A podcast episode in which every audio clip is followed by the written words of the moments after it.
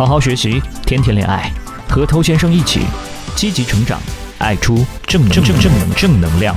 嗨，我是偷先生，今天我们再来说一说关于聊天的话题啊。很多人在聊天方面遇到的一个烦恼，比方说和对方聊天总是爱答不理嘛，或者说明明是他发起聊天，诶，但是说的话又很少，这是为什么？对吧？那每个人的具体情况不同，具体分析下来肯定会有不同的原因，但是最常见的一些可能呢？无非是我接下来要分享给你的这些。首先，第一点，爱答不理的原因是什么？因为对方选择太多了。一般来讲，外貌价值越是高的人，盯上他的异性就会越多嘛。尤其是现在这个年代，网络交友的场景里面，你看打招呼没有成本的，三教九流各种妖魔鬼怪都可以发了疯一样的搞信息轰炸。你知道很多人呢？他们在现实中是完全没有什么胆量、勇气去接近一个那么漂亮的女人的，所以他在现实中不敢。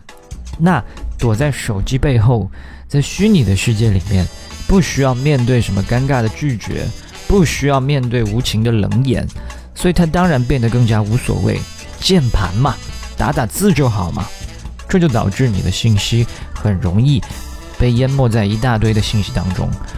那在这种情况下，女人只能去选择性的回复，怎么选啊？就是看印象嘛。怎么看印象？那看看照片嘛。看头像不感兴趣的直接划掉，头像看着顺眼的再来点开，看看你其他的照片、其他的一些资料。那这些部分也顺眼，那就回复一下。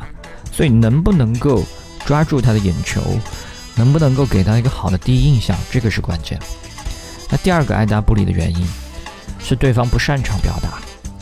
他可能是对你有一定兴趣的，所以会主动给你发消息，但是他也不知道该聊些什么呀，所以只能给你随便发几个字，发个表情包之类的，等你来引导话题。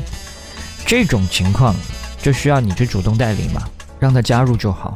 你甚至可以在合适的时候，我说的是合适的时候啊，跟他语音通话，因为语音交流可以更好的传递情绪，它不像文字局限性那么多。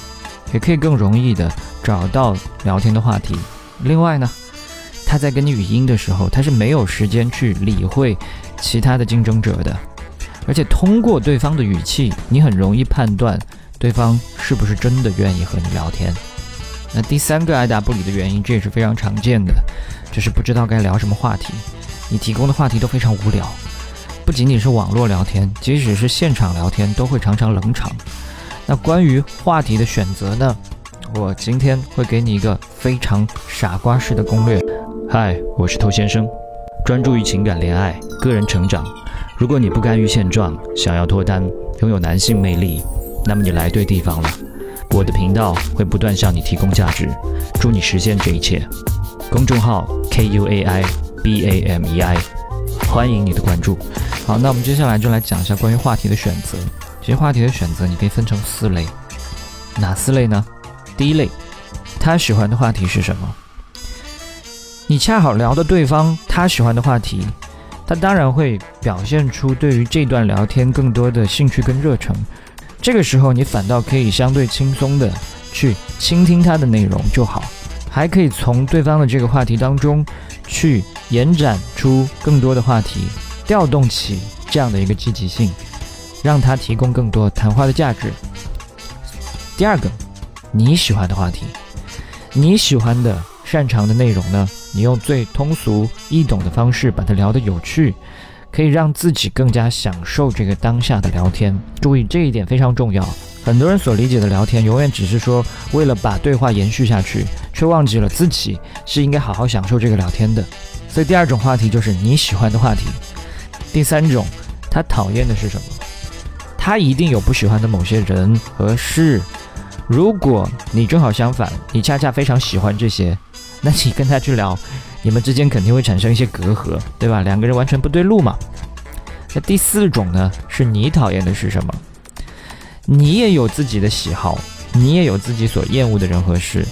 你绝对不要说为了去迎合对方，聊自己不喜欢的话题。你这样做只会让自己无法真实的表达。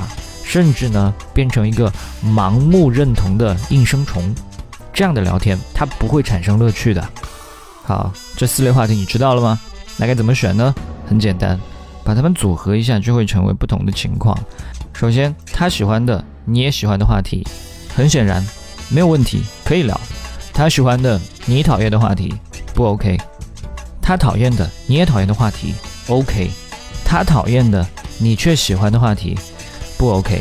好，我们来解释一下，他喜欢你也喜欢的话题，这个当然是首选。聊这种话题特别容易让人意犹未尽嘛，有非常多的共鸣。他喜欢你却讨厌的一些话题，你当然没有必要去委屈自己。因为你委屈自己去迎合他，这是一种非常虚伪的情绪，对方也是会感觉到的。他讨厌你却喜欢的话题，这会让你进入一个自嗨模式，而对方呢，白眼可能都翻上天了。